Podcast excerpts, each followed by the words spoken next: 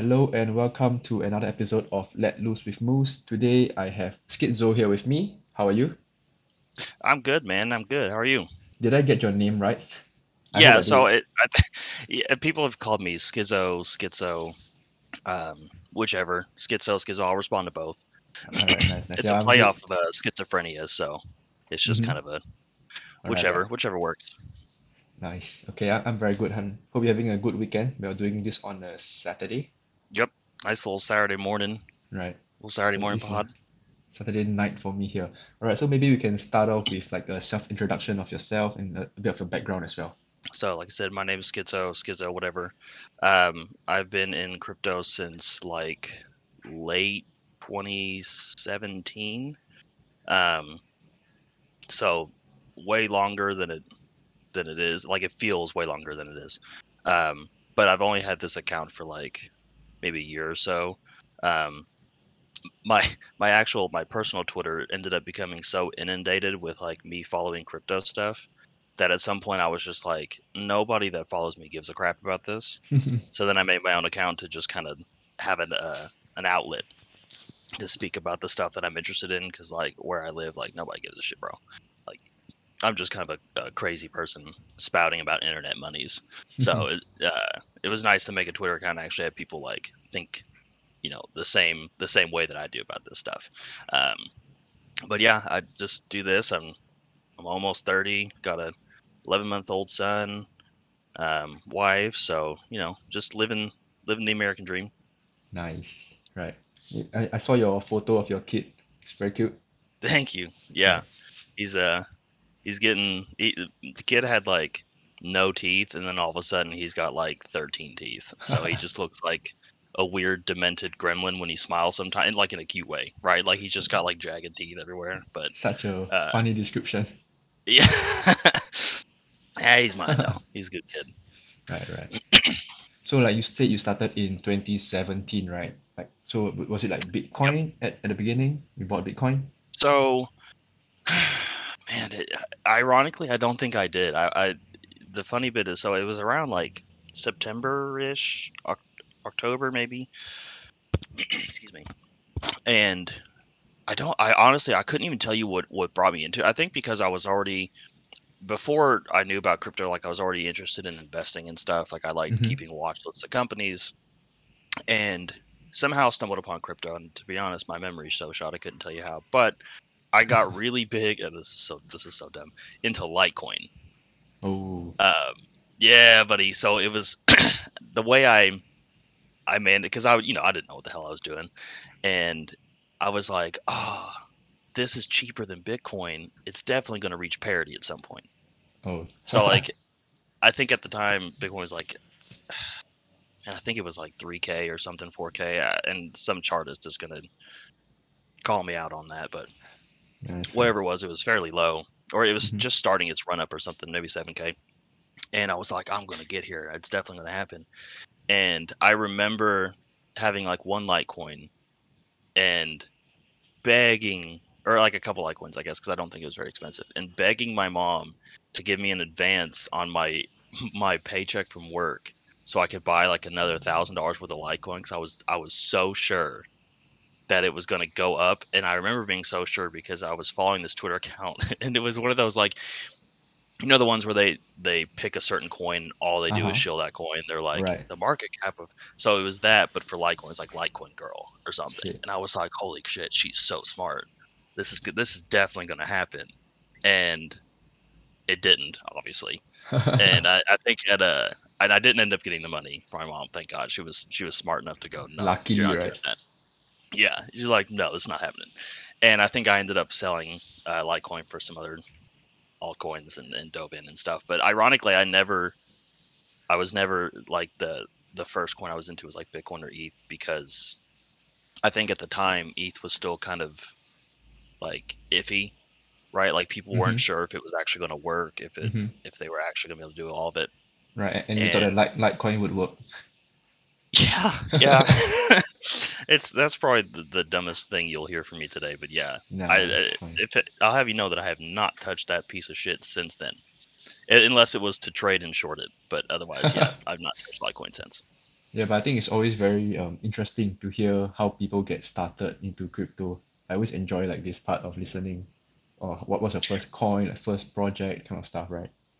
Right, because if you didn't choose Bitcoin or ETH, because if you did, like, obviously you're some kind of genius or you were a drug addict or something, because that was the only real ways you got into Bitcoin and ETH so early, or, well, Bitcoin, I guess. But yeah, otherwise you just kind of like, I mean, we all started off in the same way, like we were all idiots, right? Like we don't know what we're doing.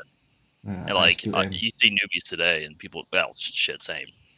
Please, my IQ is 76. But right. Yeah, you just, it is kind of interesting to see how people start this, because it's almost always kind of the same, depending on the time period, right? You're like, if you're like a 2020 newbie, then you were probably like into, you know, DeFi Summer or whatever, like the Ohm and Wonderland and all that stuff. Yeah, no, that was me, so, I guess. Yeah, yeah, but I've been there, done that. Right. Did you stay all the way like in since 2017 until now, or like after the Litecoin thing and then you pulled away? So I didn't actually ever take a break, surprisingly enough. What I ended up doing is finding, well, I think like the first year or so I was on my own with it. Like friends didn't really care and there wasn't anybody really local that it made sense to. But at that same time I had always wanted to do trading and be a trader. Like I really worked hard at it. You know, I did a lot of videos, read a lot of books and stuff about it. And so I kind of did that at the same time, instead of doing more on the investing side portion of crypto. It was more the trading side for like a year or so. And then I ended up, there was a local group around here and they had like get-togethers, like meetings, and I was like, oh, this is awesome, like I'm gonna go to these and meet some people. And it was like 7 dudes in a room, and you know, just talking about like Bitcoin price action and ETH and stuff. And so I they had like a consulting group, so like we were trying to be consultants for like people around the area about crypto. And like nobody really cared, right? Like back then, like it was so nascent and so soon, like no one cared. So went from that and then invested heavily more into 2018. And then I was in a bunch of random stuff, bro. Like you ever heard of Tomo Chain? Nope, not me. Right. Right. It's still around, I think. It was like, they called it like the Vietnamese, like Ethereum. I was one of those guys. Like that, if you like gave me a different nationality or a different like area and then you put Ethereum after it, I probably invested in it. Shit. Because I was like, oh yeah, no, everybody's going to be a competitor to ETH. Like this is easy. So like Icon, Wan Chain, there's going to be people out there that are going to be like, oh my God, yes. And none of those worked out. So usually that's how you end up, right? Yeah. Yeah. Right. So I think I ended up, you know, walking back at the time was like, you know, $7,000-8,000 was pretty large for me. And then walked all that back to like, I don't even know if it was at 1,000, to be honest. Like it just went down, because I think in 2019, either the end of 2018 or early 2019 was another like bear market. Yep. So it just kind of, yeah, it didn't necessarily deter me away from crypto, but I didn't have the amount to invest as much.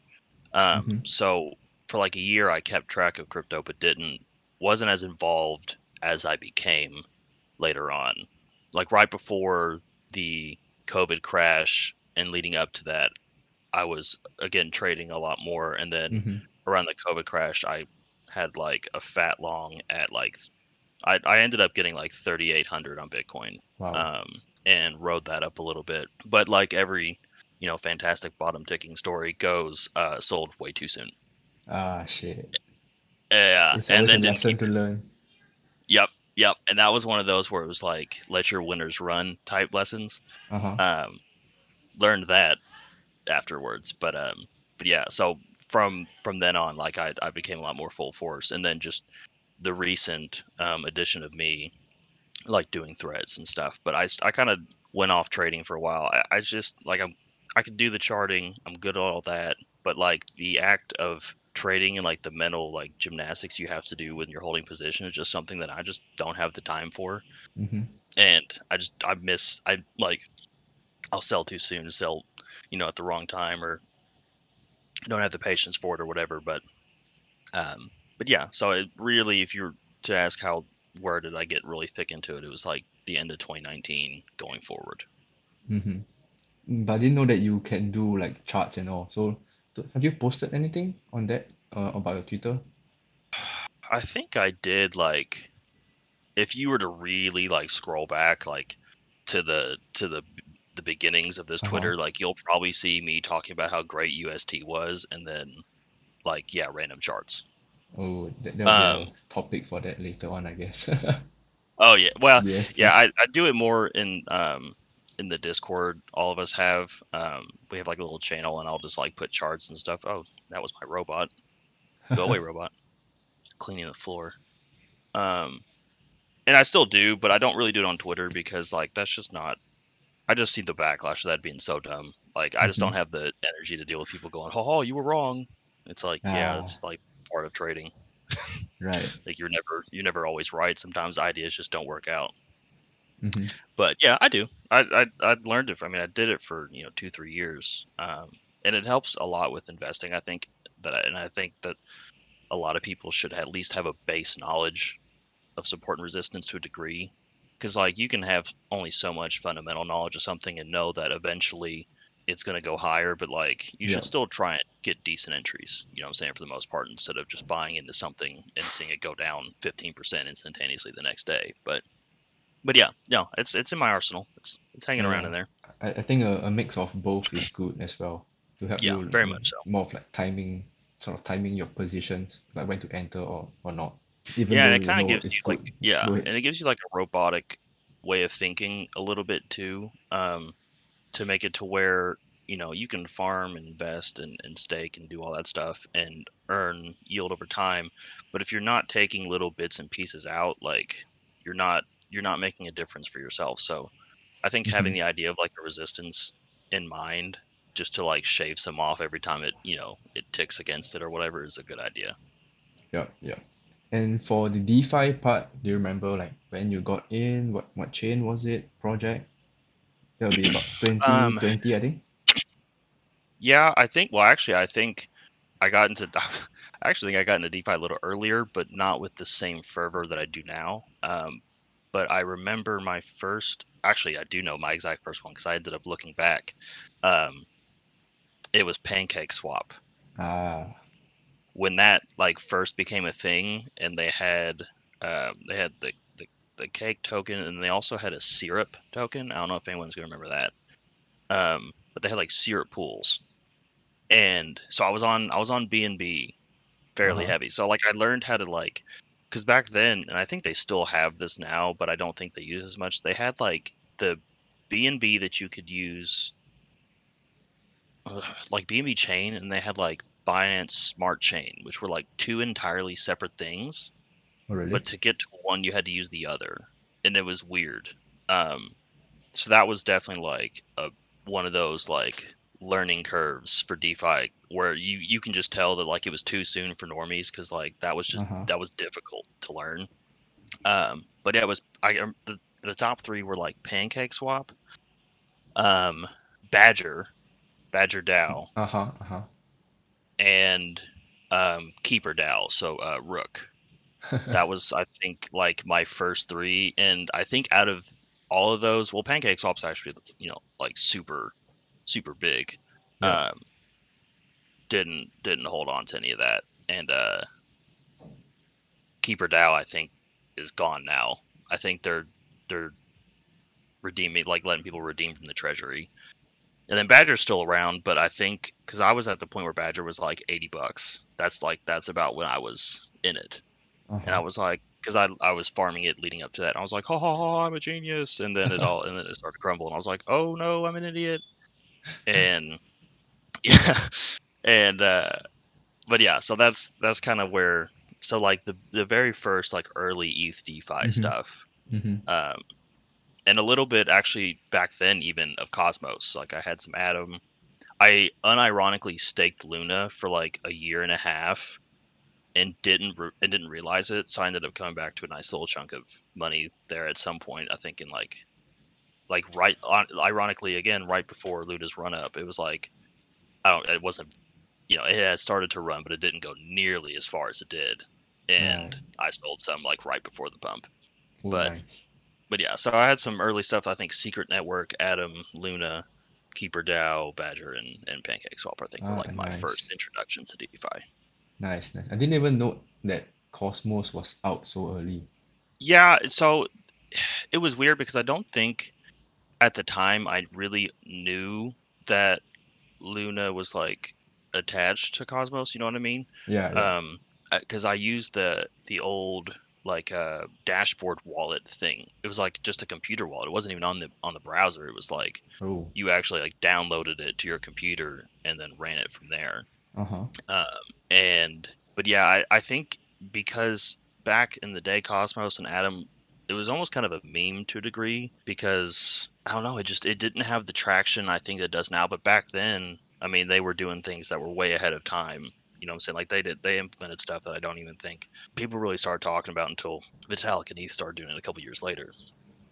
Wish I had way more conviction back then on it. But yeah, it was around. Atom is one of the oldest coins besides like, you know, Bitcoin and all the ones that were in like 2013 and stuff. But as far as like ones that are relevant now, like Atom's been around for a while. Yeah, nice. I remember because like when I first when I first heard of like crypto and all, I did hear about stuff like the Cake token, but I didn't understand what was going on at that point of time. So just reading from group chats, but completely clueless at that point.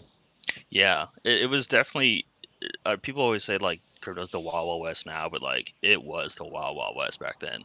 Right. Like so much random shit just popped up out of the blue. And I'll be honest with you, I don't even remember how I came across some of that. I think it was just like, you know, patrolling Twitter and just catching, you know, wind of something. And I was like, oh, what's this? And then, you know, seeing 3,000% APRs or whatever. And I'm like, oh, my God. And then looking back, like, that was just so small in comparison to what happened in, like, Ohm Fork Summer or whatever. But, yeah, I mean, it's definitely interesting. Like, I don't ever really get to talk about this stuff all that often, like, what it was like, you know, years ago. But it is kind of fun to see where it's come to now and how quickly it's, like crypto itself has evolved as an industry from then to now. It's very, very cool to like feel like I've been a part of watching it happen. Yeah, the space moves so quickly here. So fast, man. Yeah. It's hard to keep up. Right, exactly, right. And I mean, we heard enough about how you got started. Maybe let's get to a bit of a more recent topic of how you got started in like writing threads on Twitter. Yeah, so it just kind of became a thing because, like I said, when I made the account, it was just to talk about it, right? Because like I didn't have anybody to bounce ideas off of. You know, the friends that were into crypto were just kind of passively into it and kind of got not turned off by it, but they didn't like the volatility, right? They were like, "Oh, you mean I can lose my entire deposit in like 2 months off a dump? Like I don't want to do that." So they just kind of like wrote it off, right? And anybody else just didn't seem to care. So when I went to Twitter and, you know, saw these people talking about it, I was like, that's awesome. So it really just started out as me wanting to speak about the things that I thought were interesting. So like, it wasn't even really like about getting reach or getting any sort of a following or whatever. It just was, I just want to spew my bullshit into the ether and see if anybody, you know, responds back.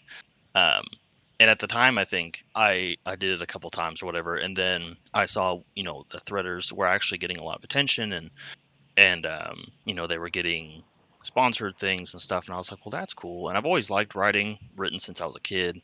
Ironically, a published author in the loosest sense of the word, the loosest sense.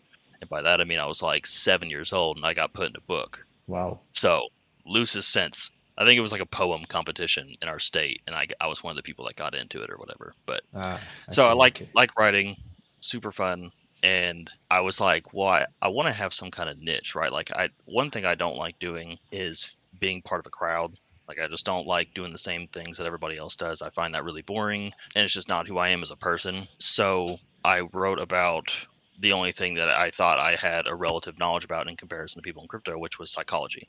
So I have a degree in psychology. I have a bachelor's degree in psychology. I worked in a psychiatric facility for like 4 or 5 years. So I felt like I had enough book knowledge and then hands-on experience to kind of take what I've learned about people and how they operate and then apply it to markets and crypto. So I think one of the first big threads Right. Yeah. And I didn't really see a whole lot of people doing that. It was just like, oh, you know, farming, here's this token, or new chain, here's this token. It was never like anything tangible that I felt like people, everybody could get something from. And I think my first big thread was noticed by, I think, I think his name is PhD Stephen. But he was super nice, and he's like, yo, I'd really like to read more of these. And then that's where that kind of snowballed. And then ironically, I haven't really done much psych thread since then, I think. I think I've done like one or two. But that's where it kind of like kicked off. And I was like, this is fun. Like I enjoy writing. And then I had a couple people say like, hey, your writing is really fun to read. Like it's different. It's interesting. You know, you have your own way about doing things, which is, I feel like to a lot of people, it feels like a backhanded compliment. But to me, that's like super nice thing to say, because that's all I want to be. Right. It's just be me, but have people appreciate what I do because of that. Right. Right. By the way, you mentioned Stephen, like from DeFi Dojo, like the calculator guy. Yes, him. Ah, yeah. Nice. Yeah, I don't know how he stumbled upon me. I don't know if it was because I was one of those douchebags that like just tagged everybody in the blue moon, and he just happened. He was nice enough to notice, and I guess that's what happened. But yeah, him. Nice. Yeah, definitely that guy. He's super cool. He's been very nice on anything that I've put. Yes, very nice guy. Right. And I want to ask. Actually, I wanted to ask, like, why the schizo or lunatic style of the way that you write your threads? So, like, does it got to do with your degree or your work experience?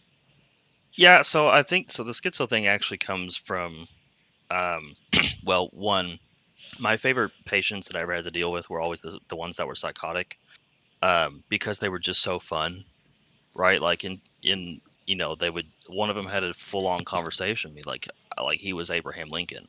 Right. Wow. Like it's just like just like fun stuff, because and it's not necessarily fun to them because, you know, tragic experience and all that. But like nobody really gets to witness that unless you have a family member or you've been in a facility or you've worked in a facility. So I always thought those were the most interesting people, and they were always the nicest after they got on meds, actually, obviously.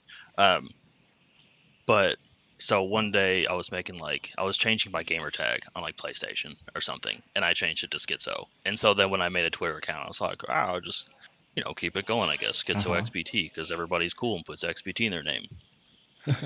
And yeah, so but then with the lunacy style, that just kind of like it's just me writing how I talk in real life. Like I don't try to be like hyper professional with my writing, like and that works for some people. Like I have friends that write real professionally and write real just like, you know, just how they write, and that's fine. And a lot of times that works, but like I don't know. I think I would be bored by then of writing.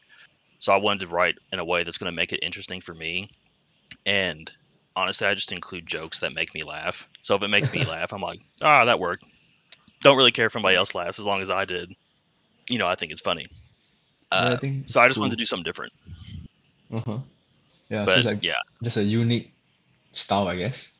Yeah, I try to, I guess, but like in the same sense, I don't. Like it's just kind of, like I said, it is literally if you were to have a conversation with me about whatever topic I'm writing, that's just how I would do it. Like, you know, starting off my threads, I'm like, all right, fuck wads, like here we go. Like that's how I would do it anyways. So I think it's just funny to do it. And then what's funnier to me is that like people think that's interesting and even pay me for it. Like that's what's hilarious. And so I'm like, hey, you tell me I can be stupid and funny and write about things I'm interested in, and people like that. Okay, cool. Yeah, that's your unique selling point. Yeah, yeah. It's almost like just rude. Like it's like rude writing in a way. But yeah, in a sense. Yeah, but it's fun. It makes it to where like every time I do one, it's not, I don't feel like I'm doing the same thing over and over again, right? Like I can sit there and think about some weird, wacky hook, or you know what I'm going to call my friends when I tag them. Like, is it going to be something nice today? Am I going to compare them to a farm animal, or like, you know what I mean? So it's just it's fun for me, and if it's fun for me, I feel like it translates into what's being written. Right. All right, and I remember reading one of your threads about having an edge, and you mentioned that you are good at being early. So how do you be early? I think part of it is that for a lot of the things I was early to, it was because I had a lot of time to do so. So I had a lot of time that I could to look around and see what needed to be in the market, right? Because, you know, 67% or some weird percentage of projects that release nowadays, like, won't do anything in a year or won't gain enough traction to do anything, which is always obviously the risky run. But I have what I think is like a really good way of curating who I think the smartest people are, at least to me. Like I try to like filter in my head, like in the past bear markets and stuff I've went through, like who was the intelligent one on Twitter, right? Like who made the most sense, who ended up being right on certain things. And so it's not even that necessarily like I'm super smart about anything, because if you ever talk to me, I'll tell you I'm not. But what I am good at is knowing who's better than me at every other facet of it, right? Like, so I have a passable knowledge of crypto, right? Just from being in it for as long as I have. But I'm not like a blockchain expert. I'm not a data analytics expert. I'm not any of these things that a lot of people are super smart at. But I feel like I'm good at finding who those people are and then aggregating that information for myself and then making a decision off of what's going to be good or not. So I think like some of my earlier plays was ironically Wonderland, Time. I think I rode that up from like, I mean, almost from the start all the way up to like its high, and was making at some point was making like, you know, $2 grand a day from it, from the rebases and stuff, which is nuts. Like that's just stupid, which also goes to show like how crazy crypto was at the time. But then most recently got into Grail at like 200, I think, like right around like 208, 210, I think was my price point. And it's, you know, almost $3 grand now per. And that just, there's a guy, if you know who Small Cap Science is on Twitter, he had mentioned it in a podcast, I think. And I was like, and I was listening to their podcast like every day, because when my son was born, I was just walking him around, you know, like either outside in the stroller or whatever. And so I would put in earbuds and listen to podcasts to pass the time. And he mentioned something about it. I was like, well, that's interesting. Like, I'm going to check that out. And it looked cool. And he was like, you know, I think this is really going to be something. And I just threw a couple throwaway funds in there. And then it ended up those throwaway funds turning into like a pretty nice chunk. So it's just about knowing, I think, what is unique to the market. And then having an early enough conviction to, and it's not even about going like all in or whatever, right? Like just tossing some in and seeing how it goes. And you can usually tell when you're early on something because either A, no one's talking about it yet, or B, it starts to run really fast. And that's usually how you know you're in something, when it starts to run real fast and then it just keeps going. Like Grail just kept running, but I was locked into the position, right? I locked it for X Grail, so I just kind of like, you know, gained fees and whatever from it. But I think you just need to find something early. I feel like everybody just needs to know what their niche is in crypto. Like, are you good at following the right accounts? Are you good at TA? Are you good at fundamental research? Like, there's a guy on Twitter, Nagato, and he is like the fundamental god. And that's where I got a lot of my early Cosmos knowledge from him, because he was on it in like 2018 and stuff. Like, this dude knew things were going to be crazy then. And he's been right. Now, granted, that he'll even say like, oh, yeah, I didn't even get to put money in this. I feel like such an idiot. But he would be on things at like 25 cents that are now like $25. You know what I mean? Like, he is just, he would know. And so like, I just would aggregate that knowledge for myself and look at it and go, okay, he's been right a lot of the time. So let's do my own research into it, because I'm not the best at finding projects on my own, but I'll let other people find it for me. Because I don't ever feel like I have to be the first in something, but I also don't want to be the last. So if I can get in between those and get as much, you know, extract as much value as I can from the middle, that's a win for me. So I may not be the first in everything, but I still feel quote unquote earlier, and that's enough. Does that answer the question? Yeah, I think I agree. So basically, like, look for people who are good at spotting such stuff early, and then kind of following them in a sense. In a way, so it's unless you're already like super good at that. Like, if you have like an intense like knowledge of computers and software and stuff, and you're able to look at a project and go, dang, that's going to be really awesome. Good for you. That means you identified a niche that you're good at, that you can say like, I'm early on this because of my knowledge, right? So I think it's just having, if you already have that like level of knowledge to you, then cool. But if not, find people that are, right? Surround yourself with people that are better, even if that's virtually through Twitter and they have no idea that they've been like great for you or whatever. It's the same type of process. Now, granted, Do I ape everything everybody says? No.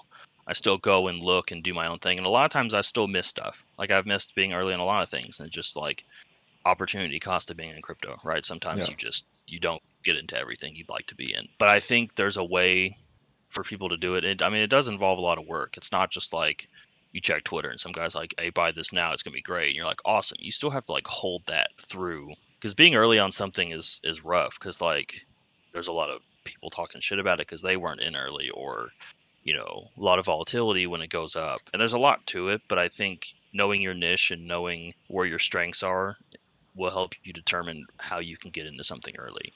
So it just kind of depends where you feel most comfortable at in crypto. And mine was not, you know, software knowledge or anything. Mine was knowing people and recognizing patterns of people. And if their pattern was that they were really good at calling projects early, then cool. Like I'm gonna go to you for news first, look at it and see if it's something I'm interested in, and then invest, if that makes sense. Yeah, definitely. I think that quite a lot of people actually use this method as well. And that does not mean, of course, it doesn't mean that you follow that person's call and like they shield it, also called like write a thread about it, and then you ape into it immediately. No, right? Like it's kind of like the first level of filter, and then you look into it further on and make your own decisions from there.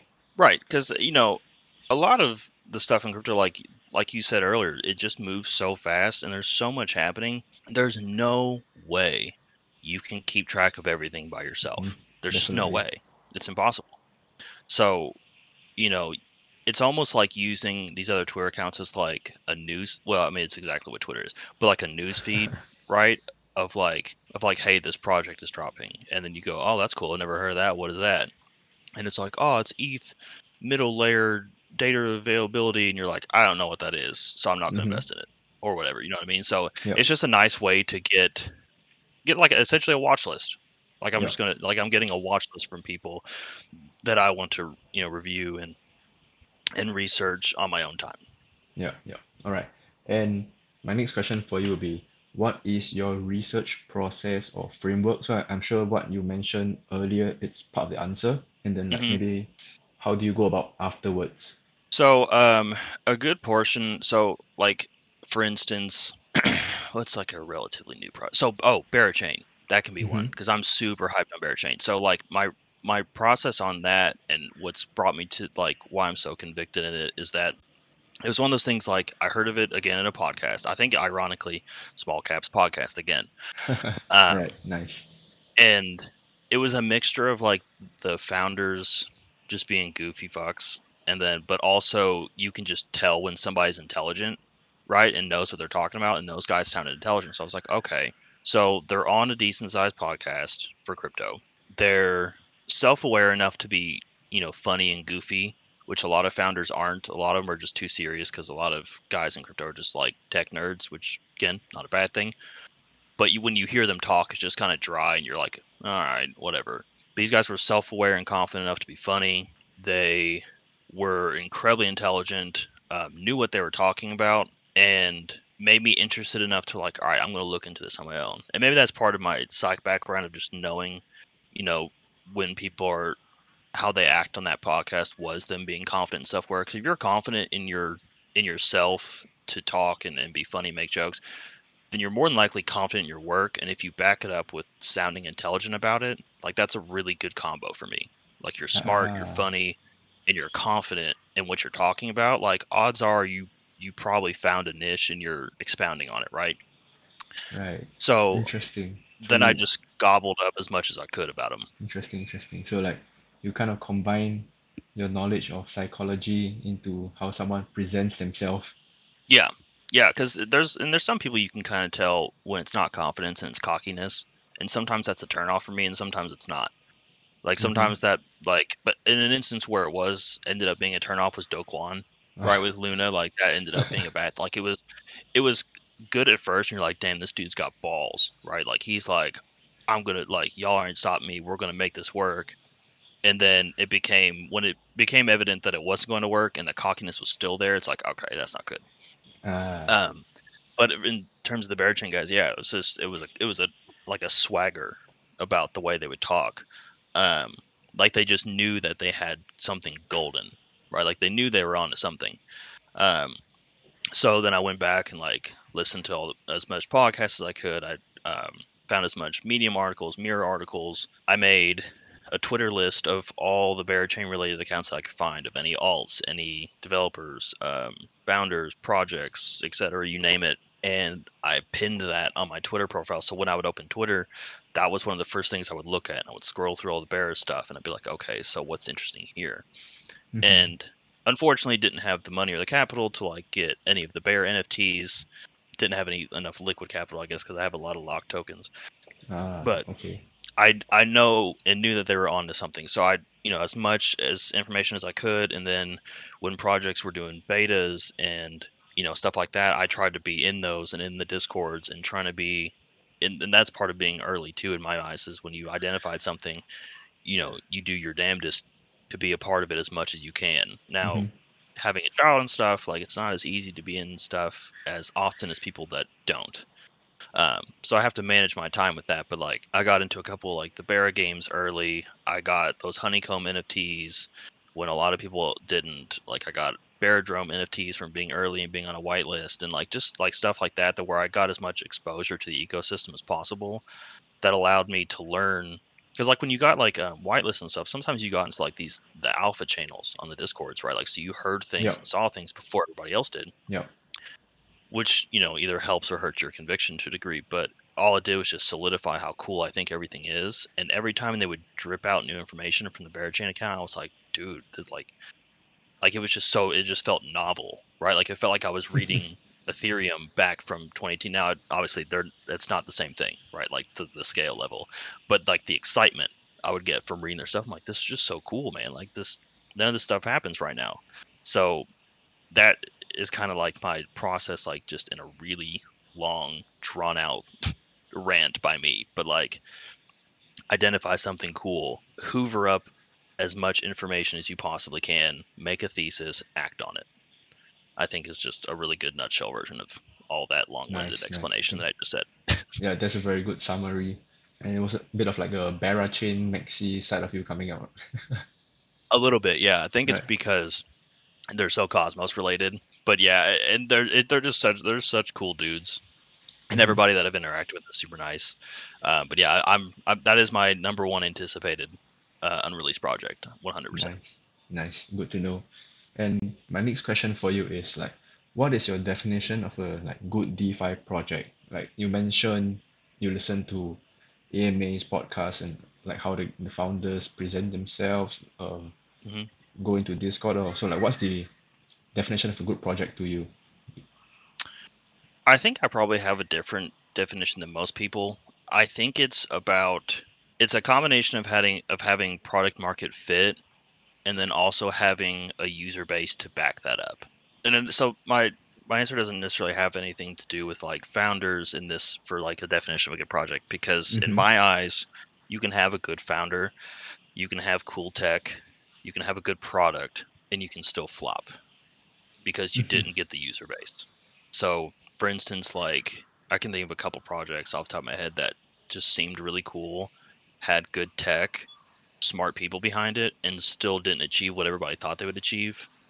Like Ren Protocol had some super cool tech. They were, you know, talking about dark pools, all this stuff, and then it all just kind of fizzled out. Now, part of that, I think, was their acquisition or whatever it was by FTX, I think, kind of soured people on them. But like Ren and Bancor, BNT token, I think is what their ticker was. And then like even KeeperDAO, like, it was almost like they were too smart for the public, right? So like, people just didn't know how to use it effectively and didn't know what to do with it.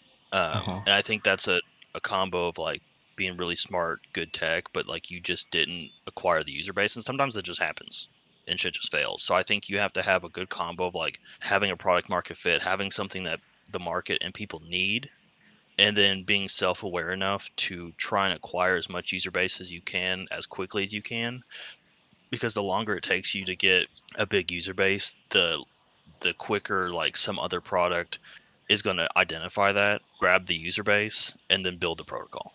And then, you know what I'm saying? So it's kind of like natural selection in a way. Like, you have to really have all these things fitting for you in the exact right way at the exact right time. Otherwise, you'll fail.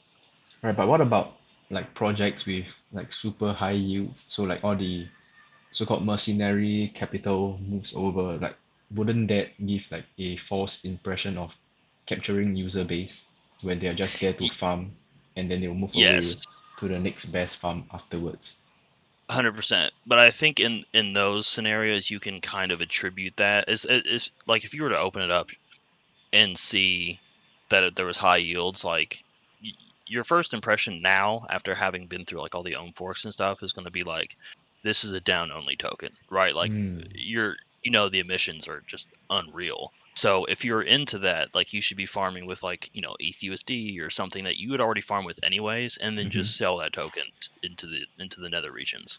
And then, because in a way it's like the Solidly forks, right? Like some of those maintain sticky user base afterwards, but I think that's because they innovate past the Solidly model, right? The Solidly model is just meant to bootstrap really quickly and then pivot. And I think like Thena and...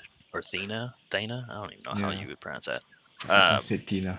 Yeah, and like the Kava fork, the Vera or whatever. I think a couple of like those have really high TVL and a good user base. At the same time, is like they're finding their product market fit. Like they're building new things to keep user base and also to bring user base in, which I think is cool. So like if you can lure them in with like the high yields, but then you can innovate something to make them stay, I think that's a good fit too. Because like I think Thena with their fusion release or whatever, concentrated liquidity stuff, I think is big, and I think it's going to keep people there. So like I said, it's a combo of like product market fit and user base, but it's not necessarily one before the other. I think you could do user base first as long as you have something in mind that you're building forwards, and then you actually deliver. So it's like a nice happy medium between everything. But that's a good point. Like, yeah, I mean, mercenary capital is a thing. People just come in, farm the rewards, dip out. So you have to be able to innovate, I think, to make people want to stay. Right. Nice. I mean, everyone has their own definition of what a good project is. Like some might go for narratives, like they just after the short term. Some go for you. So no, it's nice to hear what your definition is as well. Yeah, and narratives and stuff like that is cool. I think that's a way to find, if you're good at tracking narratives, I think that's another way to like quote unquote be early. No, definitely. But I don't always think that narratives last. Like for instance, for me, the ZK narrative is trash. I'm not a fan. So when it went from the Arbitrum narratives to ZK, I didn't even touch ZK for the most part. Actually, I didn't even bridge money over there at all. Yeah. It just seemed, I don't know, it just didn't seem organic, right? Like it was just kind of like, oh, well, this is done. Now we're going to go right here.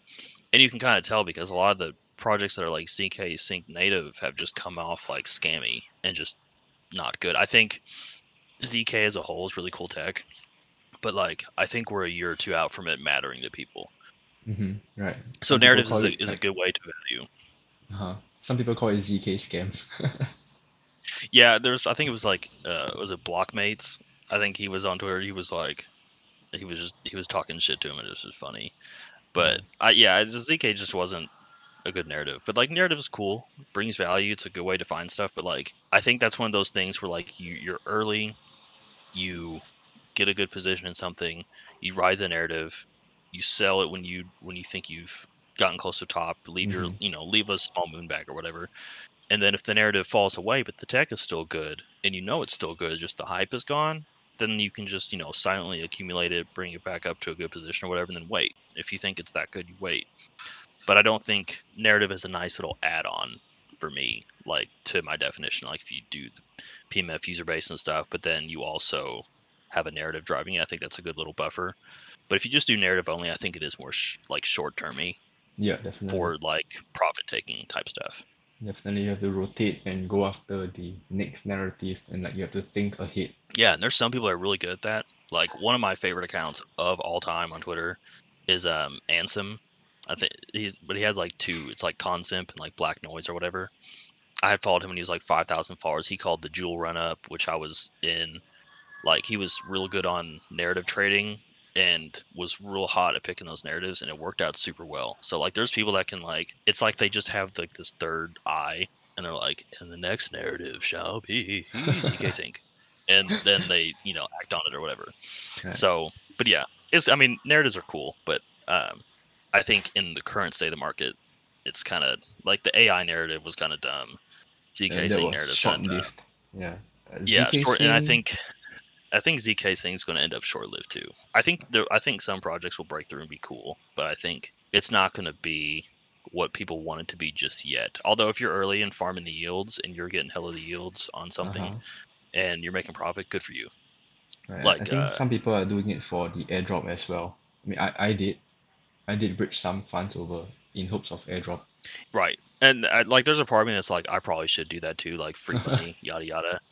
But like, then in my head, I'm like running the risk of like, okay, but if I find something like, oh, this is really like cool, I'll throw some money into it, and then I lose that money. Like, is the airdrop going to cover what I lost? Mm-hmm. So it's like an opportunity costing, maybe. Right? I don't know. It might, yeah. So it's one of those things. Like, I'm big on opportunity cost, and I miss out on stuff sometimes just because of what my thesis is going forward for the market and like how I think the year is going to go in the next year and stuff. So it's hard for me to break away from that. So that's kind of where my head's at on that. Mm-hmm. Yeah, I remember talking about like ZKC with a few friends, and we were saying like it's a bit too early for that to come out in the first half of this year. We're talking maybe like end of the year or even next year, and then suddenly we have this era out now in March, I think. Was it March, April? Yeah. Mm-hmm. Yeah, and that's kind of where the people I've talked to that are hell of a lot smarter than me are like, I think ZK, like you're looking probably 2024 is where that's going to come into play more and be cool. And there's even some ZK stuff like coming through on Cosmos and other things too that like looks cool, but it feels just nascent, right? It just feels too soon to make an impact yet. Yeah, I know people who are actually farming there now, so it works for them. If you're after the yields, I mean, sure, why not? Go ahead. I mean, whatever works for them, right? I mean.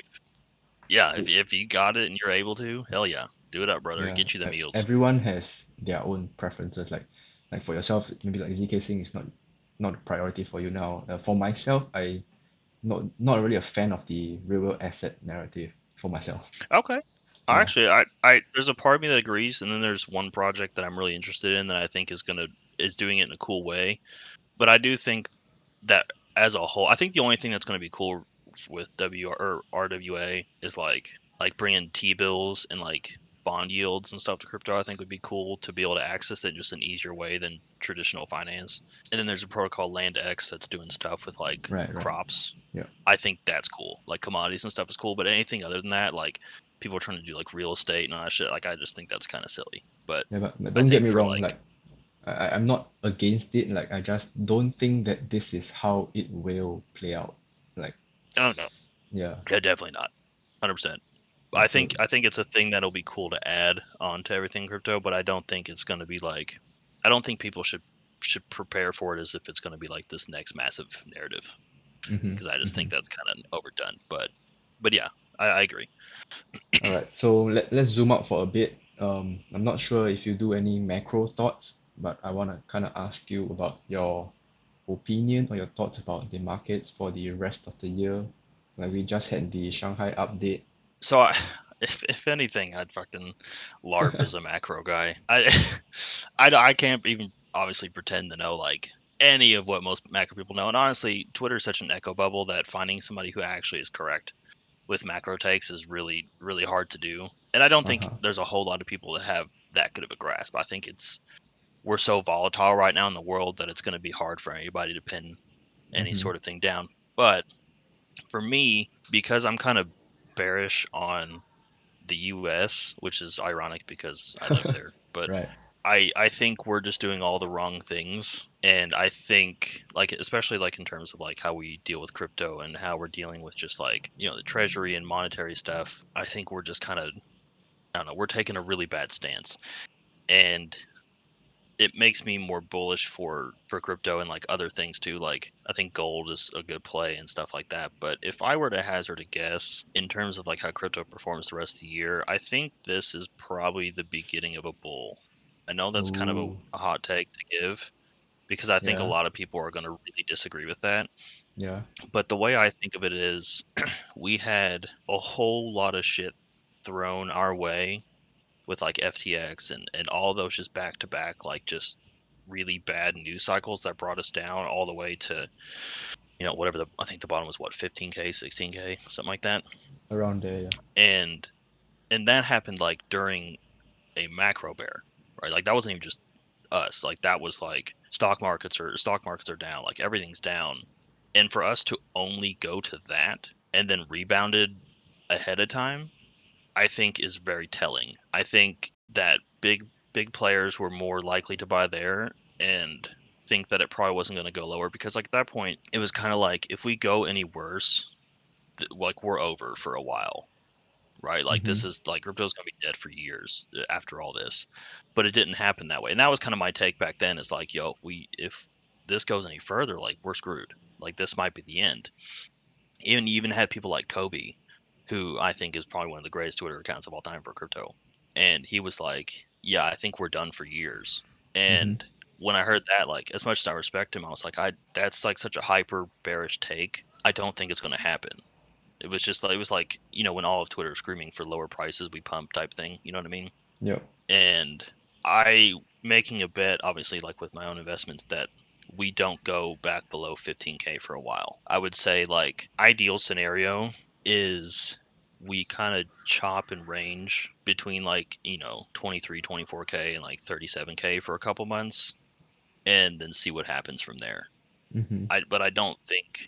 I think anytime Twitter starts screaming, oh shit, we're going lower, only for us to stop around 23 is going to be funny. But if you have any thought in your head at all that, you know, monetary policy, even globally, is going to end up not being great, then I think Bitcoin is a solid bet. And if you think that ETH is going to become what it's becoming, I think that's a solid bet. And if you even think at any point that ETH is ever going to go back to, you know, the high of 4K, doing anything right now is a smart move, because that's an instant double from where we are right now. So I think ideal scenario, like I said, it's just chop and range, and which I'm cool with, because that just gives you time to like build a bigger position.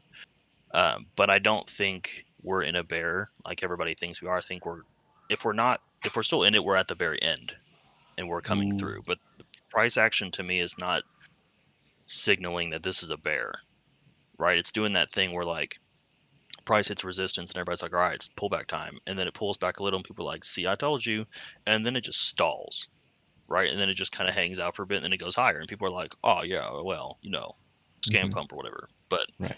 I think it's just because market's showing you where demand is, and demand is going for higher. I don't know if there's no right or wrong answer. I just want to hear your thoughts. Some might argue that we might not be going out of the bear yet.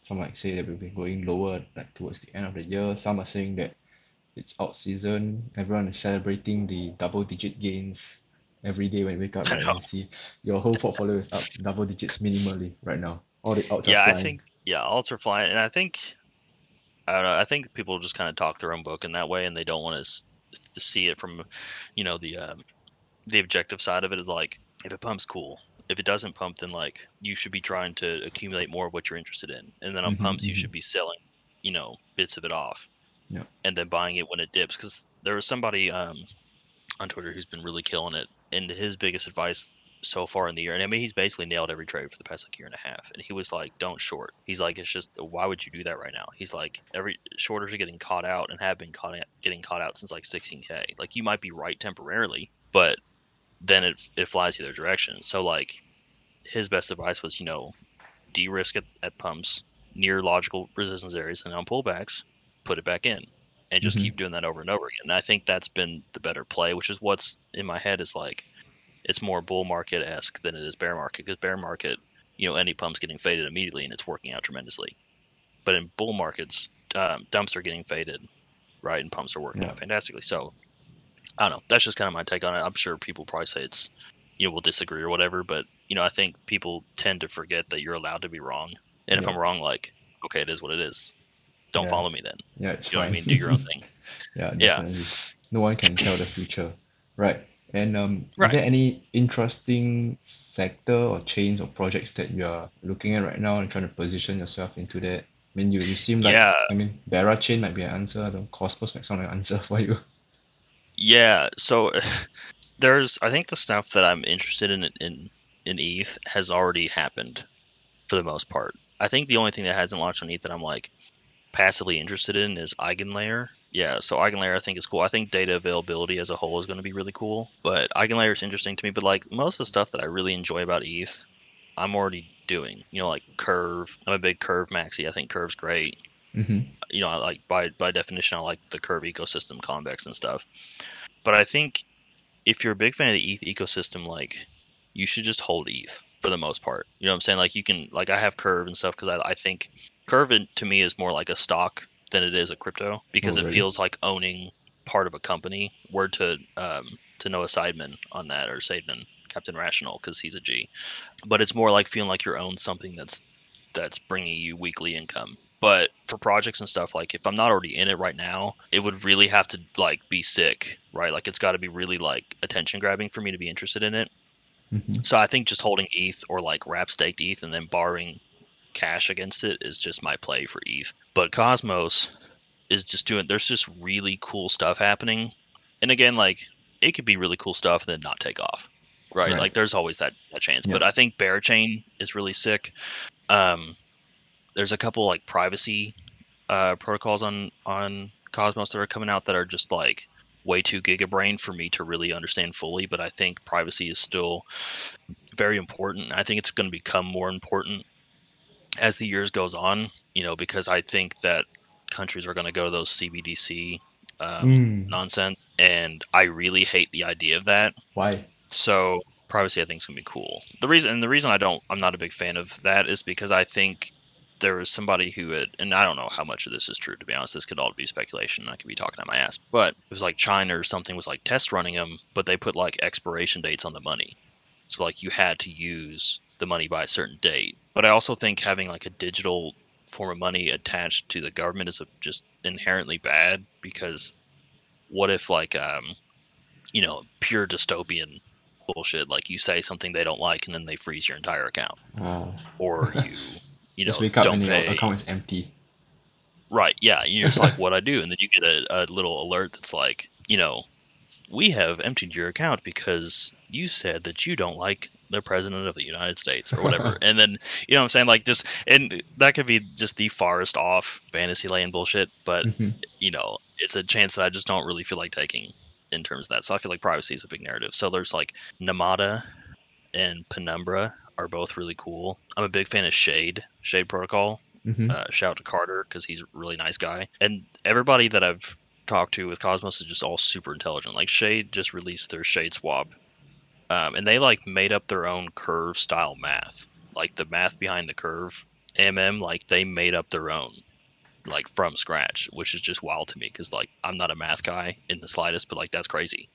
Like you can on their swap, you can like, you know, I think they put a picture of swapping like $25,000 worth of secret into, you know, staked secret or a liquid derivative or whatever, and only incurring like a 0.1% slippage, which is nuts. Like it's I don't know, it's crazy stuff to me, which I think that's really cool. There's also like Babylon, and they're trying to bring Bitcoin security to Cosmos.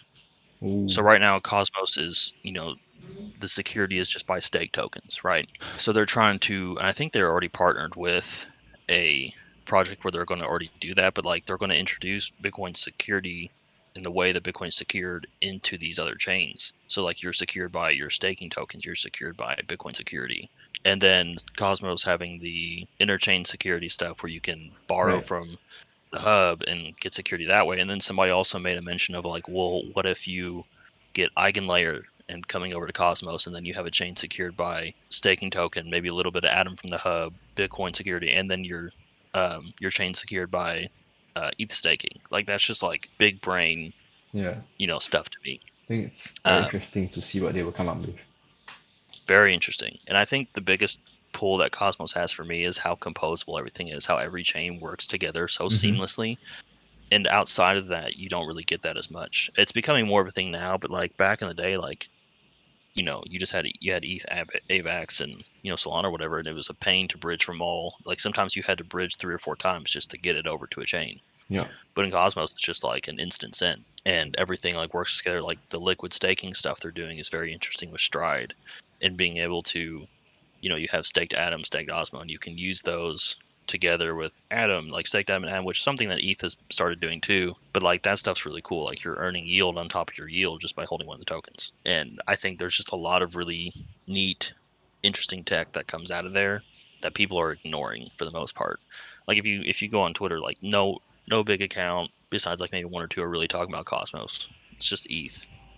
And I think people are missing a lot of the run-up that's happening over there and a lot of the tech, and are going to end up coming into it too late or after, you know, where they could have positioned themselves earlier type thing. But I'm really interested in all that. I think if you're going to keep track of anything, like you keep track of Cosmos chains, which includes like Kava and Canto and stuff. You know, you stack ETH, but I think you also pay attention to Solana. I think that's going to have a resurgence too. All right, interesting. All right, and I want to touch on a slightly painful topic for you. So I remember you shared about the Arbitrum hack. Could you tell us a bit more about that? Well, luckily, like I said, almost any of my funds we're taking are locked up. So nothing could be taken from me really besides like the only really, you know, the big pain of it was my Arbitrum airdrop.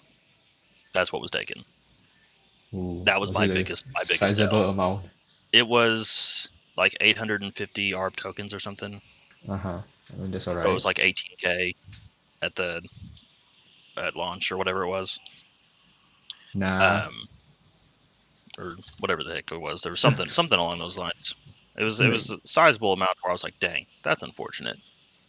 And then he took like, I don't know, like 500 each of Bitcoin and ETH. So not very much, but yeah, it was just like, it's one of those things that like, I just feel so dumb about it because of how long I've been in it. But it was just like, I had reached out to, a team member from a project. I said I was going to in like the Discord chat, reached out to him about an issue I was having. And then I don't remember if I just wasn't paying attention, if I was dealing with my kid or whatever, and went back to it. And I found out after the fact, but there was a scammer had DM'd me with that dude's exact name, and I just didn't pay attention, and I clicked on that one instead. So I was talking to him. Yeah.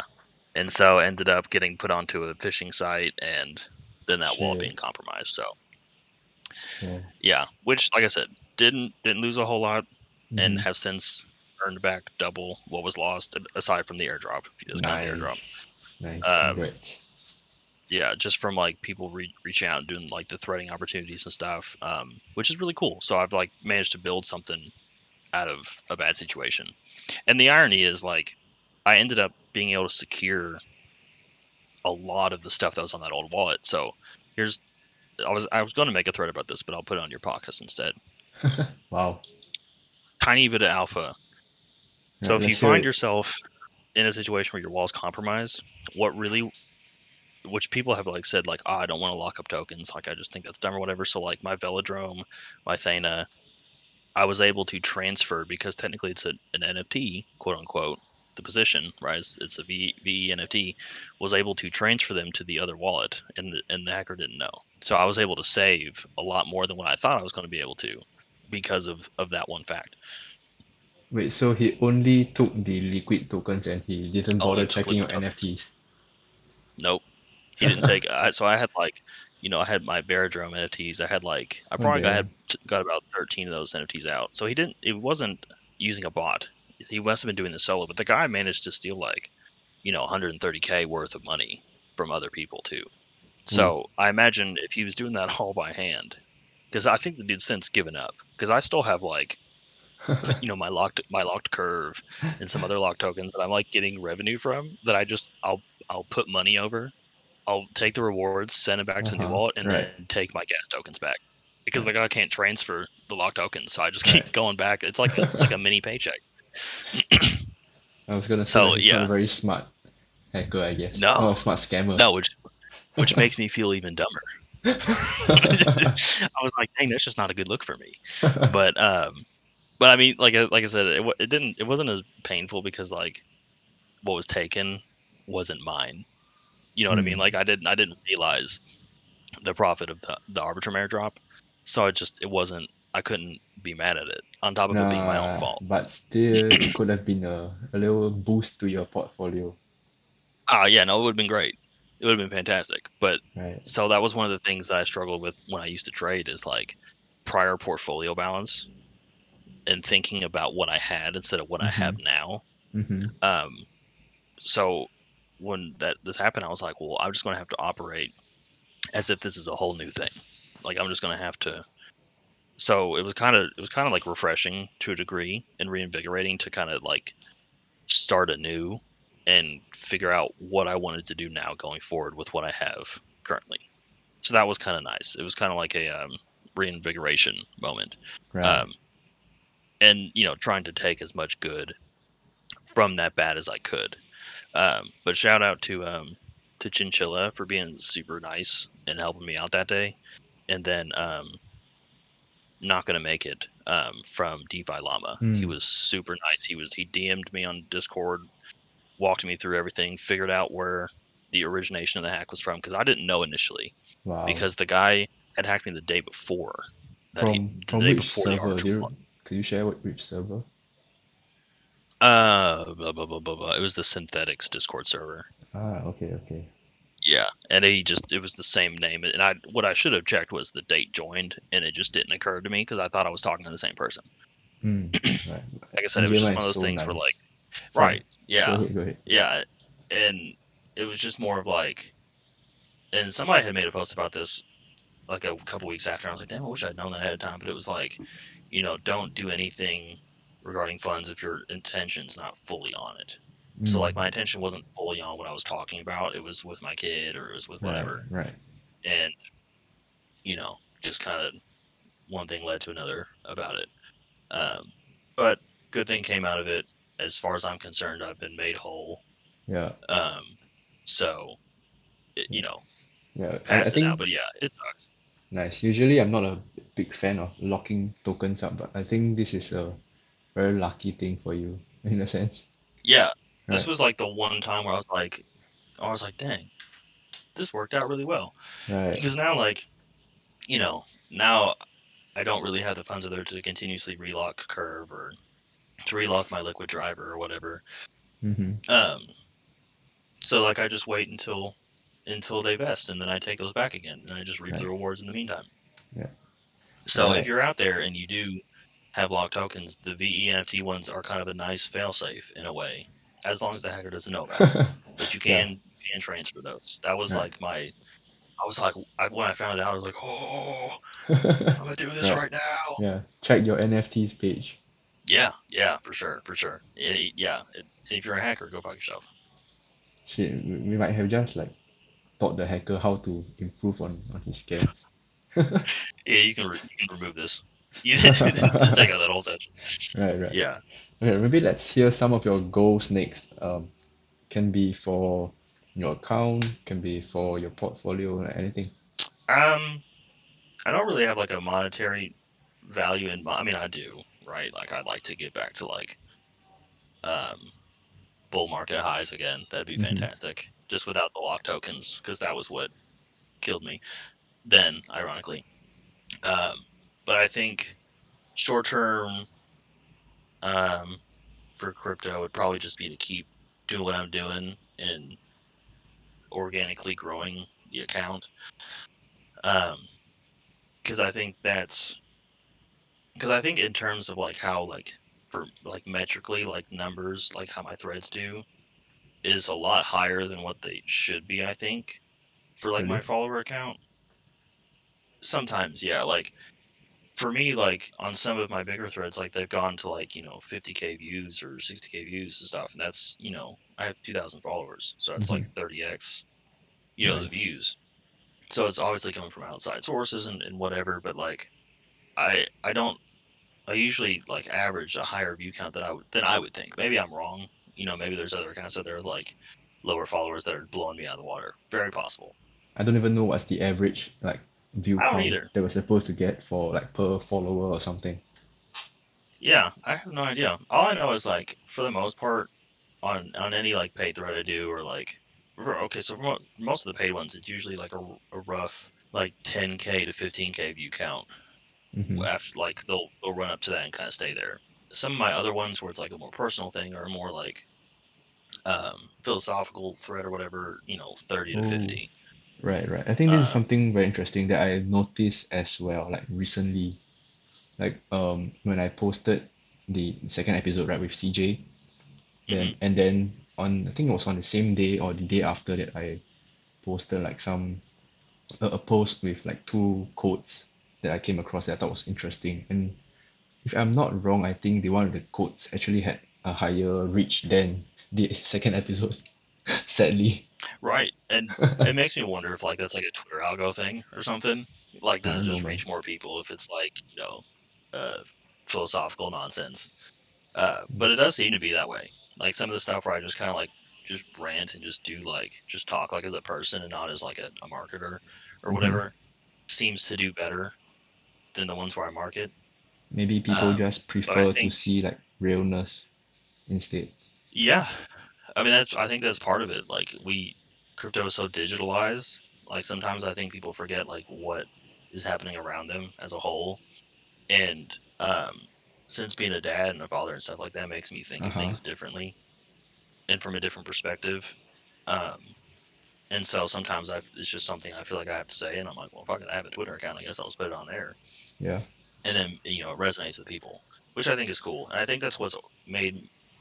You know, I think you can have like 15, 20K followers or whatever, but only have like 1,000 of them really pay attention to you. Right. And I think me having only 2,000 or whatever the number is, I feel like there's a higher amount of people that just comment on stuff and like it just because they see it and they like it than it is if it was just like, you know, I were to post airdrop threads or whatever, and really try and like game my followers and like my follower count or whatever.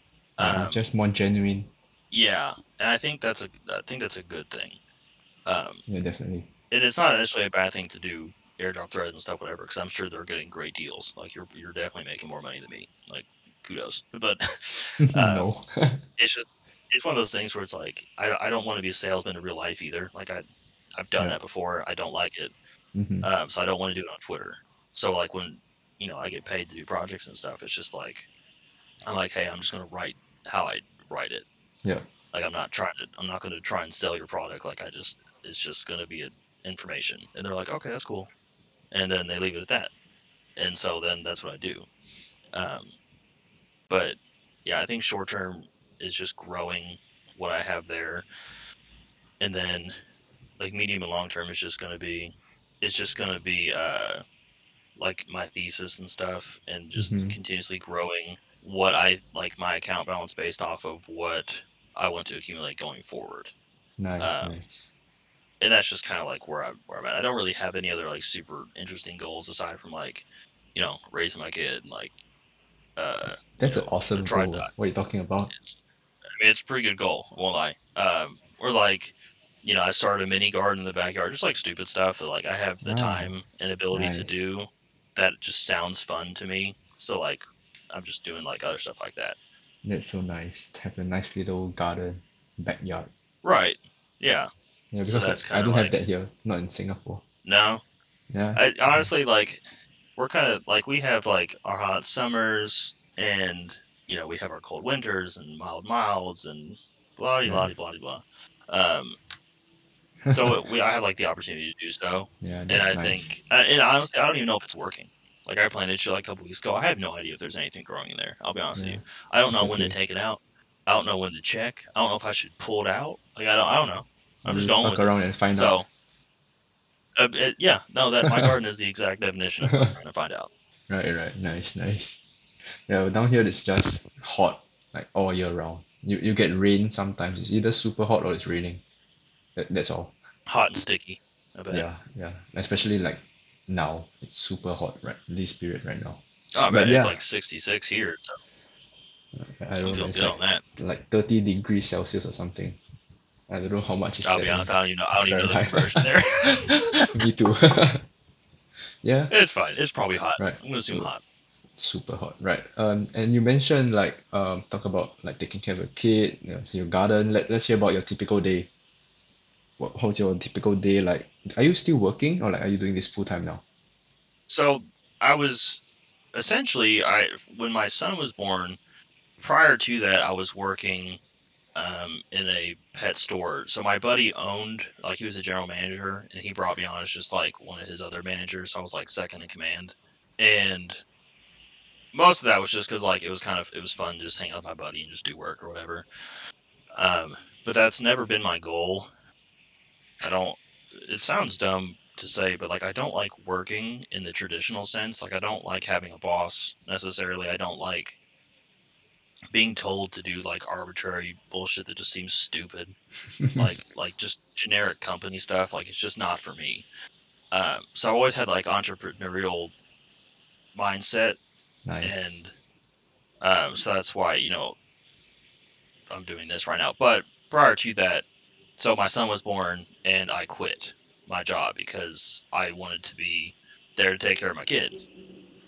You know, I didn't really want to have like a babysitter or whatever. So wife is a teacher, so she went back to teach after we had him in the summer, and she had the summer off because she's a teacher, and then she was able to go back. So I've just been stay-at-home dadding.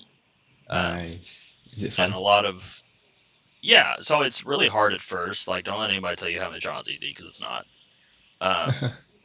Because the sleep deprivation is unreal. Unless you have one of those freak children that like sleeps all night for like 3 months on, in which case go play the lottery every fucking day because you'll win.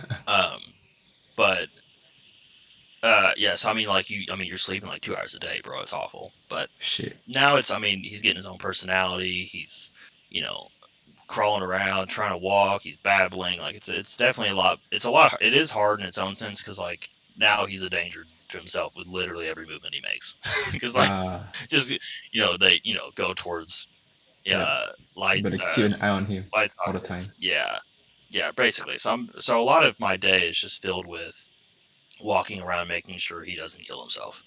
That's a funny way to put it. Like, yeah, I mean, because he has no idea what he's doing. He's just a baby. He's unsure. But so like typical day, like right now, because this is, yeah, like threading right now is like my full-time thing. So I'm threading, I'm doing ghost writing, and it's doing enough to where like I'm okay. And during the bull market, I took enough out to do some good stuff too. But most of those funds were drained after the child was born, just because there's so much in America. There's so many fucking bills and fees and things you got to buy and other things to try and take care of that it didn't really occur to me when I didn't have a supplemental income from a job to help, you know, help out with that. But so like, for instance, during the week I'll wake up. So I like, because he doesn't sleep in a crib. This child hates cribs. You put him in a crib, he's just like, he doesn't do it. So he's like slept on us throughout his entire life. So because I stay up late with my wife and I don't have a job in quote unquote sense, the way she does have to go to work, I'll keep him for a little bit, and he'll wake up in the night at some point. He'll go up to her on the bed, and then I'll get, you know, so that way like she gets some uninterrupted sleep for a little bit, and then he goes up to her, and then I'll get some uninterrupted sleep for a little bit, and then she leaves at 5 a.m. I take the kid. Sometimes I'll fall back asleep. Sometimes I don't. And so it's just kind of like watching TV and stuff, scrolling on Twitter, you know, shit posting or whatever while he's asleep. Wake up, take care of the kid. Maybe I'll take him on a walk around the neighborhood. And most of the time spent until my wife comes home is just with him, right? Feeding him, changing him, playing with him, stuff like that. And then she gets home, and then that's when, like, if I have work to do or threads to knock out, all right, I'm knocking those out now. And so it's made me really efficient with my time. To where, like, you know, they may give me a thread and I'll have it, you know, they may want it done in a week, but I'll have it done that day. Nice. If I get the chance to it, like, or the majority of it done. So I was maybe just really buckle down and be efficient with my time there. But yeah, I mean, then that's it. And then I just, you know, hang out with them until the night comes, and then process restarts. So I thread when I can and talk to people when I can, and I feel like I'm fairly responsive for the most part. There's gaps where like I might miss an hour or two because like I take a nap with him or whatever. Must be nice. But like, yeah, in a way.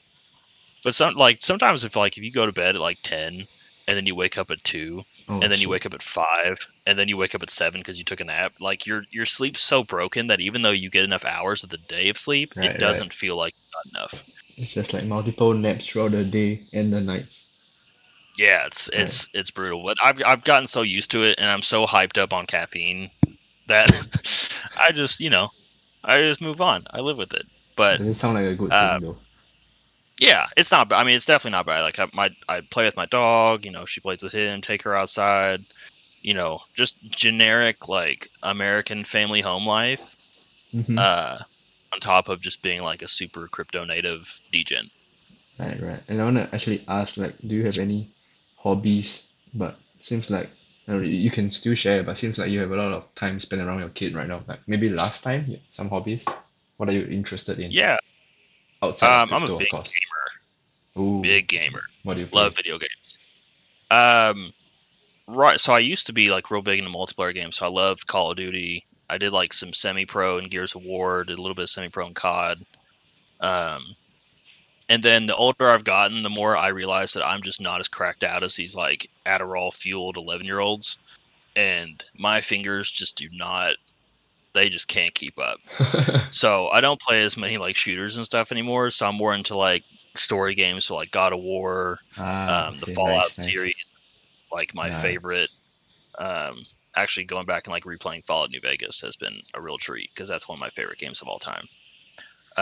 So like a lot of like RPG story games where like, I can play it and then if my kid acts up or starts crying or is tired or whatever, I can pause it.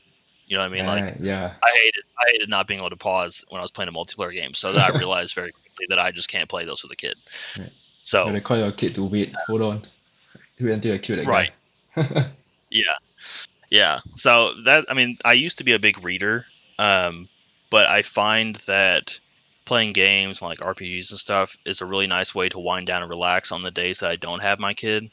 Like when his grandparents take him and stuff, it's a nice way for me to just chill and maybe, talk with some buddies and stuff because, we're all almost in our 30s and they're working and maybe they have families and stuff.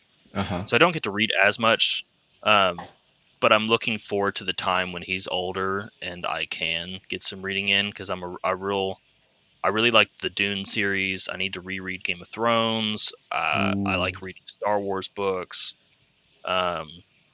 Big like fantasy guy, but also I like reading, stories about the stock market and like, real time events. One of the ones actually, I think Lynn was like reached out to me on a Twitter thread and like, name your favorite book you read recently. And one of them was like Blood and Oil, and it's about like Saudi princes and like their wealth creation and stuff like that. That I find interesting, but if it's not that, like super fantasy guy, like.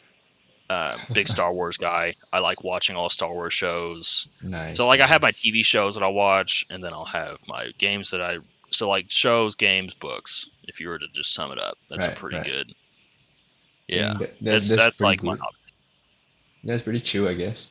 Reading. I like reading too. I used to be a sports guy, so I used to play a lot of sports, but like not anymore. Like I watch sports. Like I'm a big soccer, football fan. For everybody that's not American. And I like watching baseball. So nice. Yeah. Somehow Lynn gets mentioned every episode so far. I don't know how. Like everyone just keeps. Lynn's goated. She's so nice. She has helped me out so much, in the past like month and a half, and she is just genuinely like the sweetest person, like just to talk to. She's very very smart, knows exactly what she's doing. And is very kind. So shout out Lynn. She's the GOAT. Nice. I totally agree. Totally. Yeah.